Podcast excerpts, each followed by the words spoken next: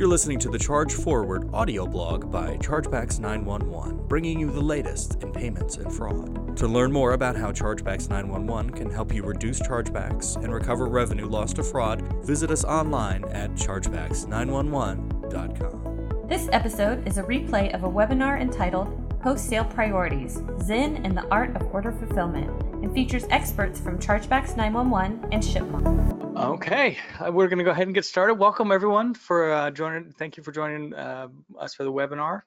I really appreciate you taking the time out of your day today. My, my name is Jared Wright. I'm the marketing director here at Chargebacks 911. Um, for those of you unfamiliar with Chargebacks 911, we help merchants by identifying and preventing chargebacks before they happen and then managing their disputes for chargebacks that, that we were unable to prevent. Um, you may notice a bit of a Christmas color scheme throughout the webinar today, and that's because pre presenting with me today is Catherine Andrews, who is the marketing manager at Shipmonk.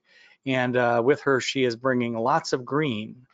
So mm-hmm. uh, I, am excited to have someone from Shipmonk for a lot of reasons, but uh, not the least of which is that I really love their branding. Um, it was really fun to play with their brand and coming up with the title today's webinar. I really love that little monk. So uh, branding aside though, Catherine, uh, do you want to take a moment and tell us a little bit about what Shipmonk is all about? Yeah, thanks, Jared, and thanks for having me.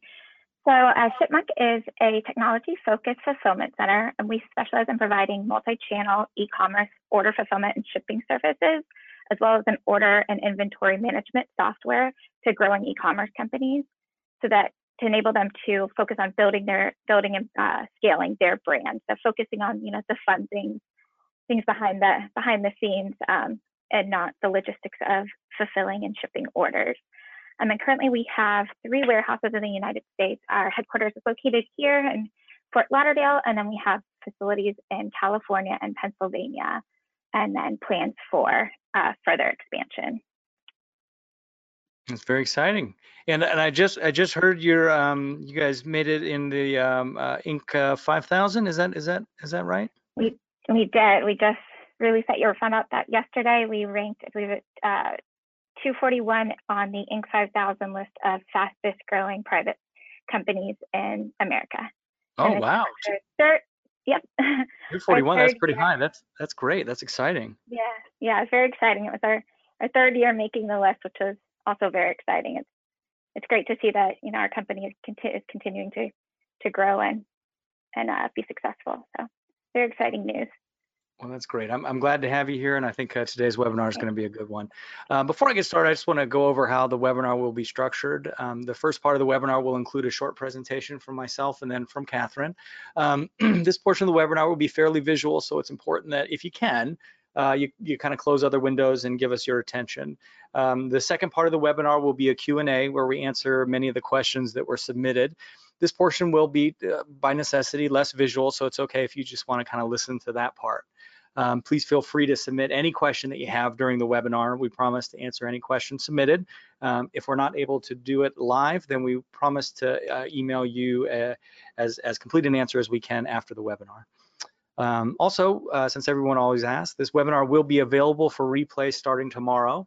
Um, depending on what we talk about, not all of the Q&A portion will be included in the recording, however. So uh, we encourage you to stay with us today so that you get the maximum value out of this event. Um, lastly, this and other webinars will eventually be released in audio form on our podcast. Um, just search Charge Forward, all one word, with Chargebacks 911, however you listen to podcasts, if you'd like to check some of those out. Okay, so for those of you joining us for the first time, um, I, I, made a commitment to myself to ask a real question that I have um, while I have the opportunity to speak to you know these different experts. Uh, I think it's human nature to want to avoid asking dumb questions, so I've sort of forced myself. I'll give myself uh, uh, an excuse or or uh, a commitment to ask a dumb question. Um, Catherine, are you, are you game? Do you mind if I ask you a dumb question? yeah, for sure. Go ahead. Okay. Um, when we were discussing this webinar, you reminded me that Amazon, at least in some respects, is kind of a competitor of yours, and um, you know that that you know I, I, always sort of forget that, and it it really made me realize that I don't think I really have a full understanding of you know kind of all of the the things that go beyond go on behind the scenes when uh, someone makes a purchase online. Um, I know that a lot of merchants sell through Amazon, and then I know a, a lot of them use them actually as their fulfillment. Um, so I, but I guess I guess my question sort of relates to that because um, you know why awesome logo aside would someone use Shipmonk instead of just selling exclusively on Amazon? Um, you know, not to not to lobby for Amazon. I think they have a, a big enough piece of the pie at this point, but but there has to be a reason. So I, you know, can you, can you kind of walk us through what maybe the differences are, or, or you know, why there's there's space for a company like yours? Great, absolutely. So yeah, I mean, we at times consider us a, uh, consider Amazon a competitor, but at the same time, we we we uh, tell merchants to sell on Amazon. We um, you know we ask you know we think that it's great if they they're on different channels um, and you know spreading their brand across different websites, um, whether it be Amazon, you know, eBay, Etsy, their website. Um, but with Amazon, uh, fulfill like fulfilling fulfillment by Amazon is a little complicated. They have a lot of regulations on how they accept inventory, and so the process um, of merchants, you know, uh, making sure that their inventory meets their standards can be very time consuming and you know just not very fun. so the, um, you know we don't we don't have those exact standards for receiving inventory. So that one way makes it a little bit easier to work with us than in um, Amazon. And then also the, the customization. You know, I'm pretty sure almost everyone has ordered from Amazon. Um, you receive it in an Amazon box or, you know, white Amazon box or a brown box. It's, you know, not branded. Uh, you know, working with us, our merchants, they can have their custom branded boxing and and really make that customer experience great based on, you know, how the the uh, package receives is received by them. Um, it's not just stamped over by Amazon. It's their brand and how they want it to uh, to be to the package to be uh, delivered and arrived. Um, again, you know, we while Amazon could be a competitor, you know, we say you know it's great to to sell on that, and then we can also uh, integrate with Amazon Marketplace and fulfill orders for the merchants that are sold on Amazon. So you can sell on Amazon and then use us for fulfillment for fulfillment. Well, that, that's great. Yeah, that's that that makes a lot of sense. And I think I think we're going to talk a lot about you know the importance of sort of you know thinking about that post sale experience um, with with a customer. And I and I think you're right. I think that for a lot of you sort of sacrifice a lot of the um, the things that you can do to to to really have that great experience if um, if you're just another product that's being sent in an Amazon box. But um, mm-hmm. um, so that, so that's great. And I, and I look forward to hearing more about um, some of the stuff that Shipmonk does. Mm-hmm. Um, so I'm going to start out talking today, and you, you know, I, I, really would prefer if I could avoid this. I know that pretty much every webinar and every uh, white paper and article that we, any of us have read for the last, uh, you know, four months or however long it's been has uh, has been in some way about the, you know, the relationship to the COVID-19 crisis. But I'm going to talk just a little bit about it, and then um, and then we're going to move on to uh, other topics. Um, this slide is a generic projection that we created at the beginning of the epidemic, and um, we looked, we've looked at data as it's come out, and the general trend has proven that we, we sort of estimated back then to be fairly accurate. Um, and this chart here, this is the travel and entertainment, and it sort of shows that the pressure that that industry was facing, and um, in in in that case, they ended up sort of dealing with something like 300% increase in disputes and an 80% de decrease in revenue at the same time. So you had, you know, you had chargebacks happening that were robbing revenue, and then you had this huge decrease. So you had like an inverse, uh, you know, relationship um, from what you would normally have under normal times. So it was it was really drastic, and, and luckily the the card schemes stepped in and you know alleviated that to some degree, but really not to the, to any degree that probably matters to a lot of those companies. Um, And then and then our projections for the online retailer are a little bit different. And um, uh, for the most part, the, the, main difference is that online spending has seen a drastic increase just generally across the board. Um, and so while many of the same chargeback pressures that are at play with the travel industry um, also will ultimately Im impact online retail, um, maybe to a lesser degree, the uh, increase in sales has really masked the issue for many merchants. So, so chargebacks have gone up. Um, you know, we, have seen that across the board, not anywhere near the, the to the degree that we see in the um, um uh, travel and entertainment space. uh, uh, but but we we're we're seeing those numbers come up, but a lot of merchants really haven't paid attention to it because their sales are also up, and so you know their focus is look, we we need to run our business, we need to to to uh, uh, do the best we can to to make sure that you know we're taking advantage of this opportunity, and that makes a lot of sense. Um, but as sales transition back into an offline environment, um, we encourage merchants to expect a slowdown in sales combined with an increase in disputes. Um, so and, and that's because uh, many of the chargeback liability factors, sort of the forces that make disputes more likely, um, they're going to be with us for some time, right? Long after we've been able to, um, you know, get this pandemic under control, long after we have a, a vaccine or, whatever the ultimate solution ends up being, um, customers, uh, your customers will be facing hardships and dealing with life changes. And there's also going to be just sort of general instability in the system that makes criminal fraud harder to, detect. Um, and you know that's not going to be forever, but but that is probably going to outlast the uh, the direct first tier impact of the um, the pandemic. So so thinking about these things now is is is is a, is a great um, a, a, great course of action. Um, and so not to be a total De Debbie Downer, um, I want to focus instead of you know the problem and you know what what might happen. I want to look at this from uh, an opportunity standpoint. Um, and I like to think about it in a similar to the way to the way that I think that Amazon impacts uh, online retail, at least in one of the ways that Amazon impacts online retail. And um, for this, I'm speaking solely from the perspective of a, of a, customer because I know that most of you have complex feelings about Amazon, uh, to say the least. Um, I want to forget all of the other sort of things that other people might be thinking about. And um, I just want to talk about the pressure that they have put on customer expectation um, because it was not that long ago. It seems like a long time ago, but it wasn't that long ago where free two-day delivery was completely unheard of and revolutionary. Um, but more and more, that's sort of the standard, or maybe not that, but at least a standard of fast, affordable shipping is becoming the standard for online retail. Um, the companies that have sort of resisted that trend, that have you know charged shipping and handling and you know two or three week delivery and all of those things that were very commonplace in online retail, have largely sort of fallen behind while those that have embraced it have, um, you know, uh, thrived more than others. So um, I argue that we're kind of, there's sort of a similar opportunity uh, uh, point that exists in the current pandemic, but instead of two-day shipping being the standard that that e-commerce businesses have to compete against. Um, you're competing against the expectations of immediate gratification that are offered by brick and mortar. So, um, you know, if somebody, for example, really prefers to buy their makeup in person. They've always gone to the store to go buy their makeup. It's the only way they could see. But during this pandemic, they decide, well, hey, I'm going to try to to um, uh, buy my makeup online, right? Um, so, so the retailers, the makeup sellers, all, all the online retailers that provide a spectacular experience to someone who previously would have preferred to shop in a store may earn that business permanently.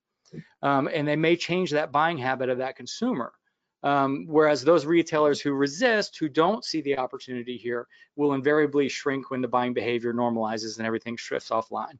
So, so that's something that, that you know I encourage everybody to think about. Um, and uh, um, the way I see it, merchants can sort of gnash their teeth and they can they can complain about Amazon and the unreal realistic expectation, or they can, you know, look at it as an opportunity to rise to the challenge and uh, deliver a spectacular experience for their customers, and uh, you know, maybe maybe change their thinking and and and make them a, a lifelong customer. Um, and I think today our webinar is an argument for the latter. So this slide is probably not going to make me very popular because I know that a certain number of people read our blog and attend these webinars hoping to learn a simple secret that's going to enable them to avoid chargebacks completely. Um, specifically, avoid all types of friendly fraud. Um, and while we do share a lot of valuable information, um, and I hope that we share some of that today, there's a lot, and there is a lot of things that merchants can do.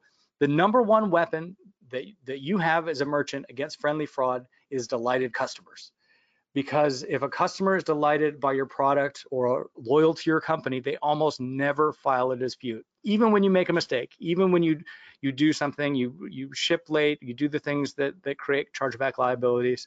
Um, you know, if you have a loyal customer that's really happy with your product and your brand, um, they're they're going to be much less likely to file a dispute. And the thing is that we find that for most companies, the changes that will make the, that type of difference, that type of, you know, delighted versus satisfied difference, um, they're not that hard to make and they're not that expensive. It's really just a matter of priorities.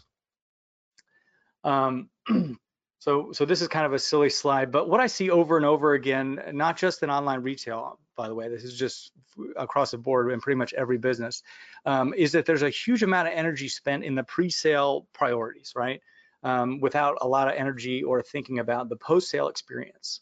In marketing, um, Catherine, you can probably relate to this. I mean, I, I just earlier today, I had a 10 minute conversation uh, with my team about the corner radius of a button on a form that we were building. I mean, we really get in and we, we spend, you know, the, the, the energy with the minutia um, on, on all of the things that, that, that impact that pre-sale experience. Um, we spend a lot of time thinking about user experience before they buy and too little time about the experience after they buy. Um, and if, if the perfect example, I think in, in most uh, most cases, this is going to illustrate my point. If you think about the last marketing email your company sent, now compare that to the order confirmation email you send after that customer makes a, uh, a purchase. For most of you, the imbalance should be fairly stark, right? You put a lot of energy into that that uh, email that that is to generate the sale, but once the sale happens, you just send like a little text email says, "Hey, thanks for the business." Maybe maybe not everybody's doing that, but a lot of companies are and it's there's that imbalance that that I see across the board, not just with the confirmation email. There's a lot of opportunity there to spend some of the razzle dazzle that everyone's so accustomed to to to to dedicating to the the pre-purchase experience. There's there's a lot of that energy could be put into the into the post-sale experience. And I'm just going to give you a quick anecdote. I'm going to hand this over to Catherine, but um, and this story is from a from a SaaS client of ours, so it's not a direct correlation, but I think it illustrates my point um, they were doing great from a customer acquisition standpoint. They had a, you know, a great product. There was, you know, they weren't doing anything wrong from a business standpoint, but they started creeping up into the sort of higher chargeback ratios. Um, they weren't doing anything wrong, but the nature of subscription model is that chargebacks are just more likely. It's just part of the part of the the territory. And um, uniquely with subscriptions, when people dispute a subscription charge, they often dispute not just that charge, but they dispute all of the subscription charges. So one unhappy customer was potentially initiating, you know, half a dozen chargebacks. Um, so this client was on the verge of reaching a threshold that would have caused them to incur all types of additional costs and fees with their processor, potentially tens of thousands of dollars additional uh, monthly costs. So their immediate goal uh, understandably was to reduce the total number of chargebacks that they received. And one of the strategies we advised them to consider was sending a reminder email before each rebill. And obviously they were not thrilled with that idea because it would likely also increase their churn. Um, but they came up with a really creative solution. And so I, I bring it up for this. They were constantly adding new features to their product and they were creating content highlighting the different uses for the, the tool and uh, the advertising the new features. And all of this content was being used to attract new customers. So they were already creating it. But what they did is they repurposed some of their announcements and case studies and all the stuff that they were creating, and they sent it to existing customers ahead of their rebill and to kind of remind the customer of all of the value that they were receiving. Um, so, so they turned a rebill notification into an advertising opportunity. And um, they reminded the customer of why they were a customer. Uh, and then in doing that, um, they actually reduced both their churn and their chargebacks. Um, and the crazy thing, and this is why I bring this up, is because they didn't create anything new. This didn't create any additional overhead, you know, maybe maybe a small amount to sort of repurpose the stuff, but they were just using the content and campaigns that they were already creating. The, all of the energy that they were putting in the front end, they were able to leverage and and think about some of the, some of the post sale um, needs of their their customers. So if you're willing to think outside the box and remain committed to providing an excellent post sale experience, you will see fewer chargebacks, not to mention referrals, uh, return business, all of those additional benefits that I think Catherine is probably going to focus on. Um, I always sort of think of things through the prism of chargebacks. Um, Catherine's probably, you know, kind of kind of thinking a little bit more broadly. Um, mm -hmm. But but there's there's untold benefit.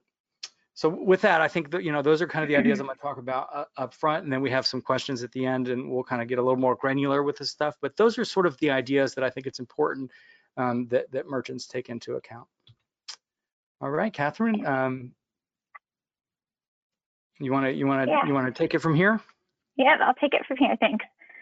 So yeah, um, like Jared said, we are, you know, e-commerce sales as a whole have steadily uh, increased, you know, year over year, but you know, specifically as a result of COVID and sales moving, uh, uh, spending moving drastically online, moving a lot online, we've we've as a fulfillment company have uh, seen extreme spikes in order on online order volume, and like what we would experience during our peak season, which is uh, you know, November, December, like Black Friday, Cyber Monday, and the holidays, we're experiencing in July.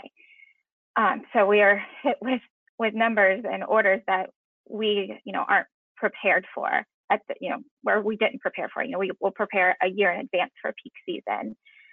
Um, so yeah, as a result of, of COVID, we're experiencing this, this heavy, heavy, you know, shift and having to, um, you know, having to uh, make sure that we can, um, you know, work, you know, pick up the slack and make sure we can uh, um, still do our job and, and get these orders out. So, um, yeah, so with the uh, with the amount of orders, there's there's fulfillment delays. As a fulfillment company, we're we're facing challenges. Um, you know, the unexpected order spikes and then also decrease in available workers is causing us to have delays in getting orders out.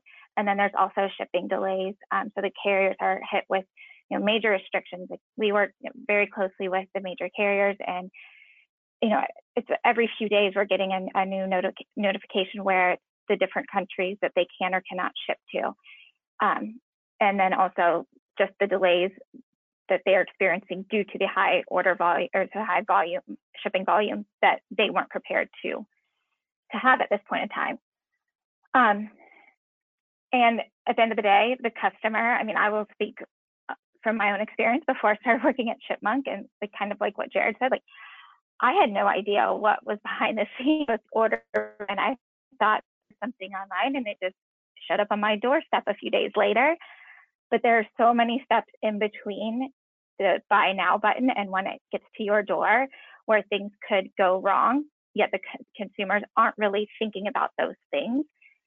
And so for, from a fulfillment perspective, you want to make sure that that process is as, you know, streamlined as possible and there's, it limits the amount of, you know, disruptions that could cause the customer experience to, you know, not be as, as they expected, not be as good. So, um, so specifically how 3PLs can help with that. Um, you know, customer service and support is a huge thing. And our merchants, a lot of our merchants work with us because they aren't shipping and fulfillment experts. You know, they want to hand that off to someone else so that they can concentrate on, you know, the fun stuff, building their brand, creating new products. So they rely on us to, you know, let them know like, hey, there's there's these carrier delays, or hey, there's these uh, you can't ship to these countries right now. Um, so yeah, having that support um, from a 3PL perspective is really beneficial to them. I actually did a case study. Well, going back, uh, so Shipmonk specifically, we have a, a team, our, our, support team, we call them our happiness engineers, and they're there to answer any questions our merchants have. So if a customer, you know, has a complaint and the merchant calls us, we can, you know, try to, you know, figure out what went wrong and give them a response so they're not in the dark. Um, and then recently I had a case study, did a case study with one of our merchants, and they said one of the biggest benefits they had working with us was our support team and being able to contact us and say, you know, hey, why is why is this order delayed or what happened to this order? And they even said that they're on a first name basis with their happiness engineer, but in a good in a good way on a first name basis. Um, so yeah, communicating to our merchants is really, you know, really important to us um, because it then enables them to be able to properly communicate to their their consumers, to the buyers, so that they set real expectations and they can meet that, those expectations. And then another thing, automation and technology. So right now, specifically, you know, with with the uh, increase of orders, order volume, and kind of at times, you know, decrease in workers. You know, we need workers in the warehouse warehouses to fulfill orders, but there's you know sometimes where we don't have as many as we need, and we Shipmonk specifically has invested, made it a point to invest in um, automation and technology. And you know, as a, even pre-COVID times, it was important to us. But you know, since we did invest in that, we now are benefiting from the ability to have. We have uh, here on the side, we have uh, warehouse robots who will zoom around the warehouse and help the warehouse employees pick um, the orders from the shelves, which then go to the packing station. So it kind of helps speed up the process and helps us get those orders out, um, you know, as quickly as we can, uh, contingent upon the the order demand at the time. Um, but yeah, uh, during you know during this COVID influx of orders, the the technology and automation in our warehouse house has really you know drastically helped us because it, it allows us to speed up the process um, that could would be delayed even longer if we didn't have it. And then post-purchase strategy. So these are things that I'm, you know, really big into that anytime of uh, anytime, you know, pre post COVID, I think that these these are things that brands could benefit from and which Jared kind of hinted on. So one of these things is um, packaging and customization. So what you're packaging your your product in can determine a lot in the, the fulfillment process. So shipping, it could cause, you know, shipping, uh, the shipping time or the cost of the shipment. Um, you know, if you're not packaging it in a, if you're packaging in a way larger box than it should be, you know, you may be paying a lot more for that packaging than you could have. And then, you know, making the uh, customer experience when they, I talked about this before with Amazon, compared to Amazon, you're making that customer customer experience um, you know, more more than what they expected from when they pressed the buy the buy now button to they receive this package and it's in this awesome branded box and you open it and it has you know colorful tissue paper and then it's wrapped real nice and you know the brand maybe have had even included a little postcard insert with a handwritten note thanking the the uh, customer for purchasing the product and maybe even giving them a promotional code to use for for another uh, purchase so it's doing these little things that will then increase uh, repeat buyers. Again, like the customer experience goes way beyond that buy, now, buy now button. I believe every step of the fulfillment pro process from, you know, simply the speed of picking and packing the order to what it's packaged in to then getting it out, it directly affects that customer experience. And packaging is one of the, the main things that can make a difference. Uh, the next is an optimized shipping strategy. So this is huge. Like as Jared said, like Amazon with their two day, you know, that everyone wants to to live up to that standard. Um, you know, right now with the carrier delays and the and the uh, order volume, it's living, you know, having that two day deliveries has become a little bit more challenging even for Amazon. I mean, I know at the start of of quarantine, Amazon was saying, you know, hey, you're not going to get your package for a month, and then you would get it two days later still. So Amazon kind of did it, you know, in a good way where they over or under promised, but then over delivered. So with the shipping strategy, you kind of want to do that. Um, you know, some merchants weigh shipping speed over the cost, so they want to get the, their products to the consumer way faster, and they will pay more for that. Others are going to say, no, you know, I'm going to pay, I want to pay a little bit less, and it's okay if it takes a little bit longer. So, you know, determining what works best for your brand and then um, optimizing your shipping speed based on that is a great, uh, great strategy to have. Um, so, uh, at Shipmonk, we we work with, you know, a network of of carriers, all of, of all of the major carriers, and we're able to diversify the options. And then we can um, have the merchants then pick a price point and a shipping speed, kind of like a good, better, best uh, scenario, depending on their preference. So, like, you know, they want the best shipping speed and the you know better cost, and then depending on that, we can say, okay, we're going to use this, um, you know, this shipping option, and then they're able to convey that to their customers prior to purchasing, so that the the expectations are known upfront on, okay, here's the price of the shipping and here's about this, you know, what the speed of the shipment will be. So, you know, really being upfront and transparent and, and, uh, you know, letting, you know, knowing what your, your, what's important to your brand and conveying that then to your consumers is really important when it comes to shipping. Another, uh, another strategy to optimize your shipping is having multiple locations. so this is has kind of become a big thing during COVID because of the delays um, and the influx um, at the hub. So a carrier hub may have to they may exceed their volume of orders, and while the carrier may um, so they, they may go from like the, our warehouse to a hub in Miami, but that hub is full. So then instead they're driving to Jacksonville, which is a lot further, and it is it's causing it you know more time in the shipping the shipping period. Sorry. That was kind of like a, a, smaller version, but if you think of it, about it in the grant, like in of the whole United States, if there's a delay in you know one state and you can have your uh, your inventory in another state and you can ship then closer to that state and speed up the shipping time that way. Um, it's a, really good way to offset the, the delays. So like say you're shipping from California to Arizona, you can uh, benefit from having your inventory split between, you know, a warehouse in Florida and then a warehouse in California. Um, another another strategy is delayed shipping notifications. Again, during COVID and pre-COVID is a is a really great strategy. Um, so what this means is you're uh, managing expectations with shipping times by delaying when that uh, the uh, shipping confirmation email is received by the consumer. So the consumer, you know, presses buy now, they receive that the order has the email their order has re been received, and they've paid for three days shipping.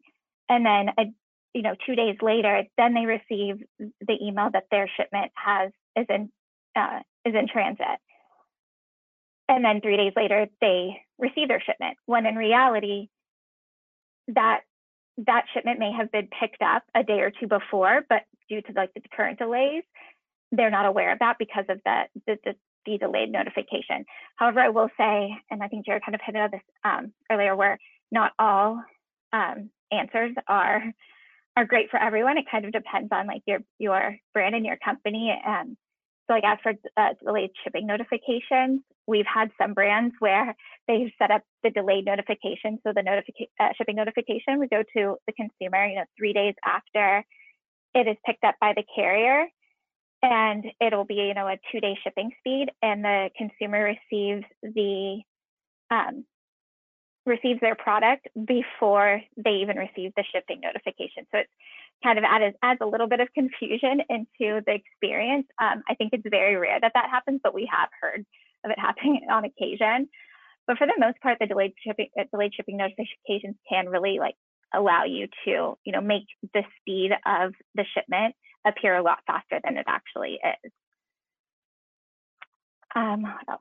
So branded tracking pages, this is something we actually recently rolled out and is a great way to, um, you know, continue to be transparent to your consumers about uh, the expectations.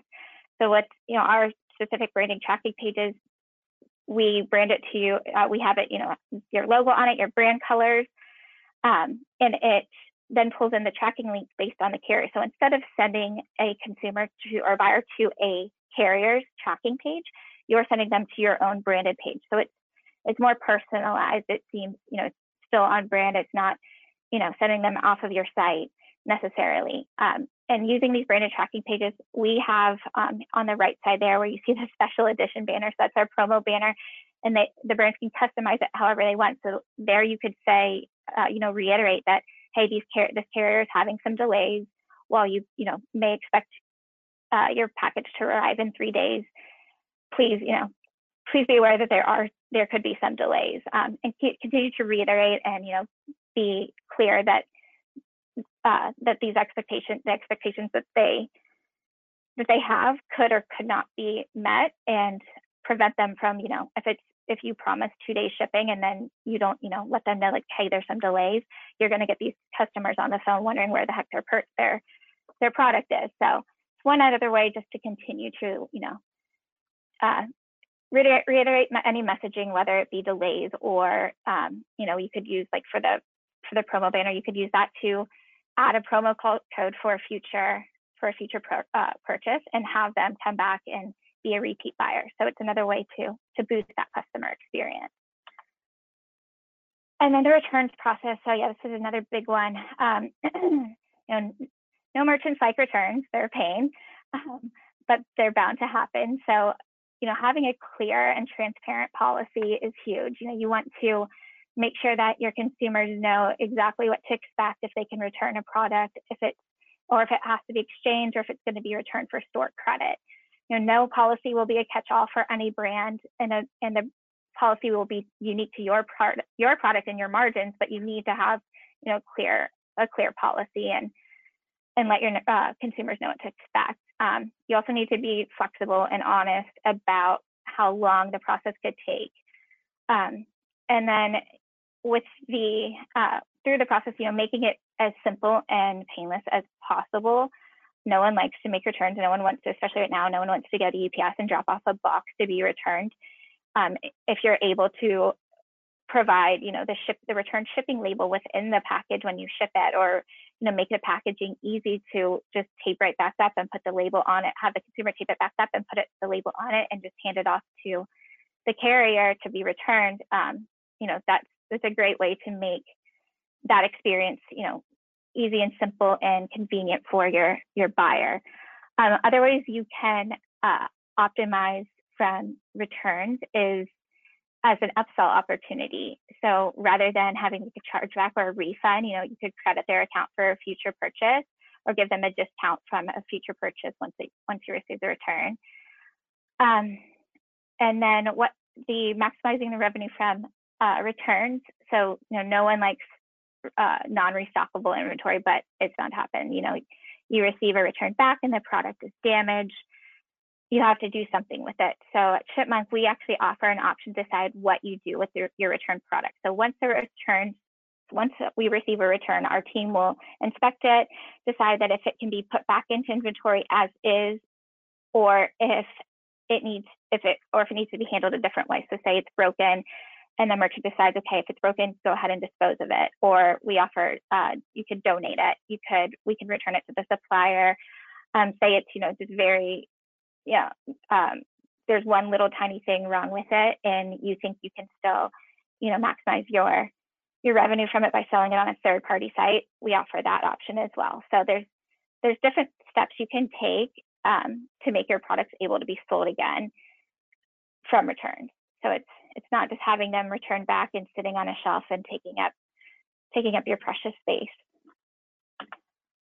So yeah, at the end of the day, making you know being clear and transparent and communicating with your consumers and you know meeting their, their expectations um, over promising or under I'm sorry under promising and over delivering you know keeping them happy from the moment that they press buy now to the moment that they receive that package and open it is huge and will will increase uh, the potential for repeat customers and yeah keep your keep your brand growing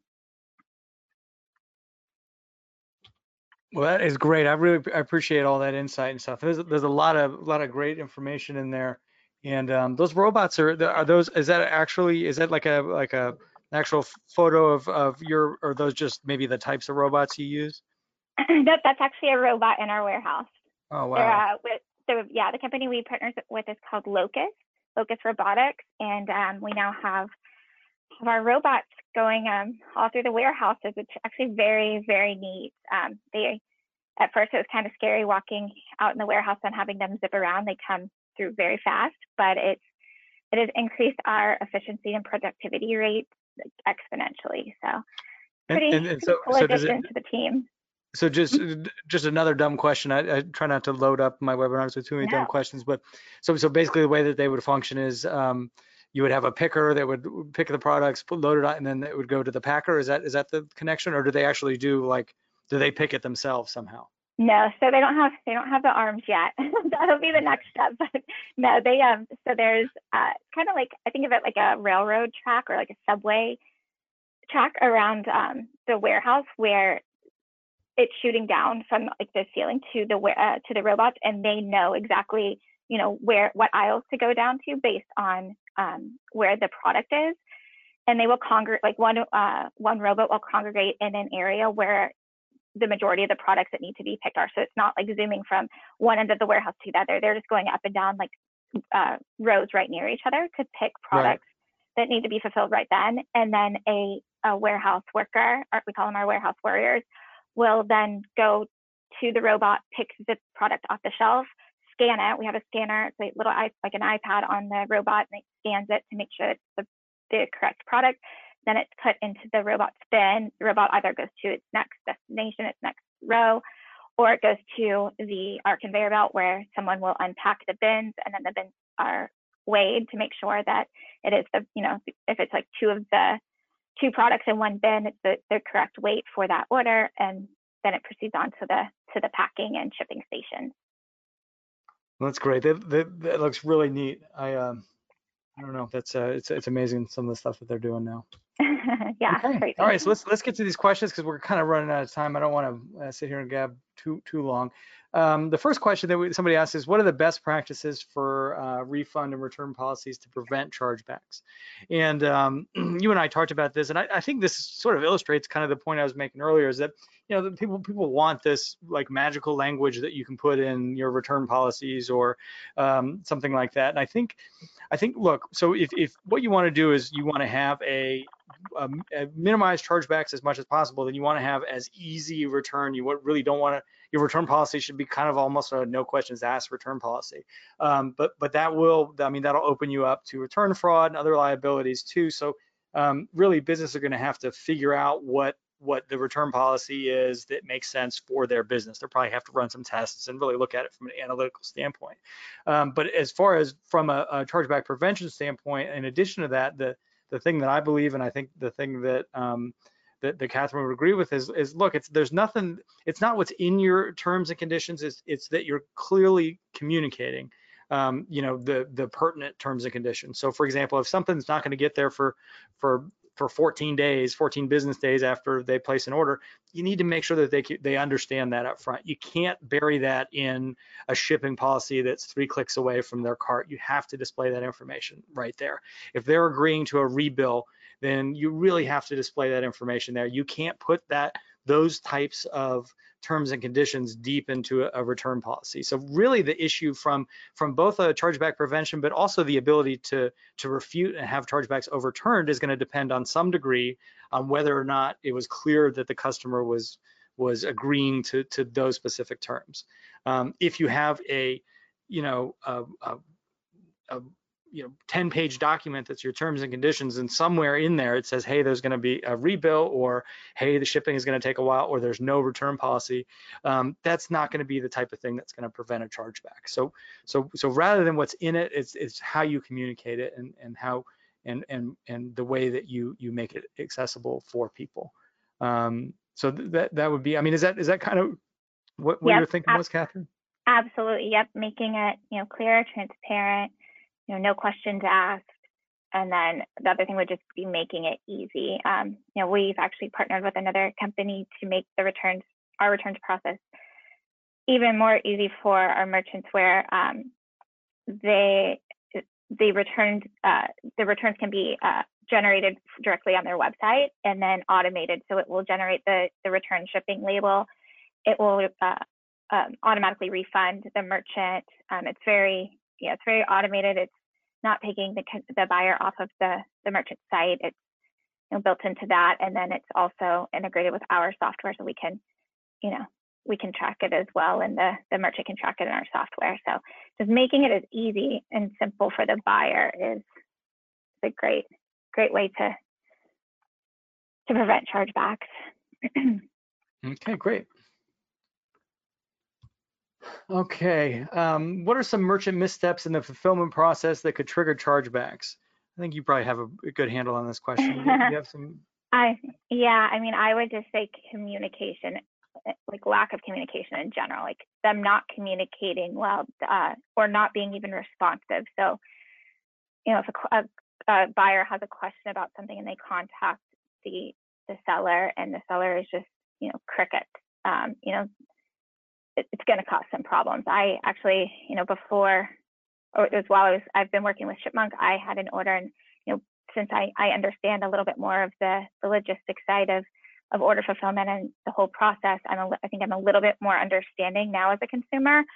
But I, I purchased something online and received it and you know wasn't happy with it and tried to contact the seller and it, it was just a pain. It, I couldn't get a hold of them. I emailed them four times. And then finally I was just like, okay, you know, give me my money back. You can take this product. And even that was a process. So, um, you know, just being able to communicate, you know, communicating, um, you know, what, you know, what the shipping timeline is or what the returns policy is. Um, you know, everything and anything you communicate with the sellers is, is, is the best. And then again, having, having a clear means of, um, you know, buyers contacting you and you responding to them um, is huge. You know, lack of communication, I think, will ruin everything. I, I agree. I think that's I think that's um, absolutely you know you're, people are going to make mistakes as, as long as you don't have mistakes as a policy. So as long as you're not telling people we're going to ship it in two days and you're knowing that you're going to ship in five days, um, exactly. You know, they're, they're like that's that's your that's a recipe for uh, uh, disaster. But if um, you know, look, if you ship in five days and you told them two days, as long as you communicate with them generally, um, you know, you may have an unhappy customer, but you're probably not going to have um, a chargeback. The lack of communication exactly. is really the thing. I think I, I agree that that sort of changes the that calculation a lot of customers' minds. Um, next one is what makes a chargeback illegitimate, and this was we actually talked about this question because it was it's such a big question. It's hard to to to attack, and so I'm just going to really think about it abstractly and and the, what I what we try to explain to people is that the chargeback mechanism is really meant to resolve sort of the extreme instances of a dispute, right? So so if if someone steals your credit card and uses the credit card to buy a purchase that you didn't authorize, then that's a very valid reason for a chargeback, right? That's a very legitimate chargeback. Conversely, if you buy something online and then the the the merchant just never sends it to you, like they were it was a scam or some other some other you, you know um, thing where you have a legitimate grievance, they've legitimately not fulfilled their end of the obligation, then then that's another um, you know valuable uh, use of use of a chargeback. But the majority of chargebacks fall in kind of a, a spectrum in between, and so really most of those that are on that spectrum are illegitimate. It's not how a chargeback was designed to be used, right? A chargeback was not to be designed to be used because you didn't want to sit through a 10 minute you know uh, um, uh, call queue in order to get a refund um, it's not meant to be used because you prefer you know customer service via chat and they only have customer service via email. Um, it's not uh, to be used because you forgot to cancel and you've you know meant to and you know you really can't afford it. That's that's that's that's not the uh, how a chargeback is designed to be used. And and too often those are sort of the reasons that those are the the, the ways that you can describe why a chargeback happens. So um, I would say, look, a good way to tell is if the uh, customer had has never contacted the merchant before filing a chargeback, even if they have a legitimate grievance, then that's that's friendly fraud. That's an illegitimate uh, chargeback. Um, if if the you know you you can make a case that the customer you know agreed to the terms and conditions and was made a purchase fully knowing um, you know that there was no refund because it was on sale, for example, um, then that's an illegitimate chargeback. So um, I, I, would say it's easier to define a legitimate chargeback than an illegitimate chargeback because there's there's really so many different variables, um, and you should be able to if if you know if you're using a, um, a chargeback management company to handle th those disputes, or if um, you know you have a a successful internal team, then you, you should be able to reverse the majority of those illegitimate chargebacks. Um, when choosing a fulfillment partner, what are some key traits to look for? Mm-hmm. Um, is any of those key traits a, a really cool logo? I mean, it could be. We get that a lot. That everyone that our they love our logo um, and our branding. It's, we have a very playful, fun branding. Which, yeah. I mean, if you've if anyone checked out our blog, it's it's a lot of fun. That we have, you know, it's very technical technical topics that are made very you know very fun, enjoyable, and playful. But you know, explains what we're trying to talk about. So yeah, love the brand. but yeah, as a whole for, for fulfillment partner, it really depends on, you know, your company and your brand um, and your needs. Uh, if you're currently fulfilling orders, I would say like think about the process and you know that your fulfillment partner should be able to provide you with the same services. Like for example, if you have special requirements, if it's like fragile packaging, can the can the fulfillment partner accommodate that? Or if it's if you're a subscription box company and you do monthly sub boxes, can the fulfillment partner, you know, take on that, you know, mass like bulk amount of monthly orders at one time. Um, so yeah, it's really based on your needs. Um, and then, you know, responsive, responsiveness and customer service again are huge. I mean, it's huge across the line. Um, another thing I would say, like location, it could be a deal breaker depending on like where you're shipping to predominantly. Um, you know, look, it, it, of course, location will speed up, you know, shipping time and can cut back on shipping costs. So it's something to keep in mind. Um, uh, flexibility, like automation, um, and then like a partner that can grow with you. Like if you're ready to scale, like if you're, you know, if you you're a company and you were you're starting off in-house fulfillment and then you just boomed and now you just you you know you can't handle it or you just don't want to do it anymore, and you just you really want to grow your business, you want to make sure that that fulfillment partner is is able to grow with you and you're not going to outgrow them. Um, I think my best tip would be, you know, to explain to the, the fulfillment uh, 3PL exactly how you want your orders to be fulfilled and see if they can match that. Like while experience is certainly a, an important asset, it makes sense to go with like 3PL that really aligns with with your brand and your vision and what you want for your company. Okay, I think those are that's great. Um, next one is, uh, is it better to have a no refund policy at this time or continue business as usual? Uh, so I think they're saying it, not not no refund policy, but just just to have a no refund policy, which means a policy of no refund. So I don't know. This may be a typo, but I'm going to assume that they mean a policy of no refunds. Um, so uh, we don't recommend that if what your concern is chargebacks. Um, but look, if, if if that's what you're concerned about, if you're concerned about you know maybe uh, refund abuse uh, right now, um, maybe uncertainty, you know, so you're trying to mitigate some other concern, um, you can have a no refund policy if you want, but the two things is you better make sure that they know that.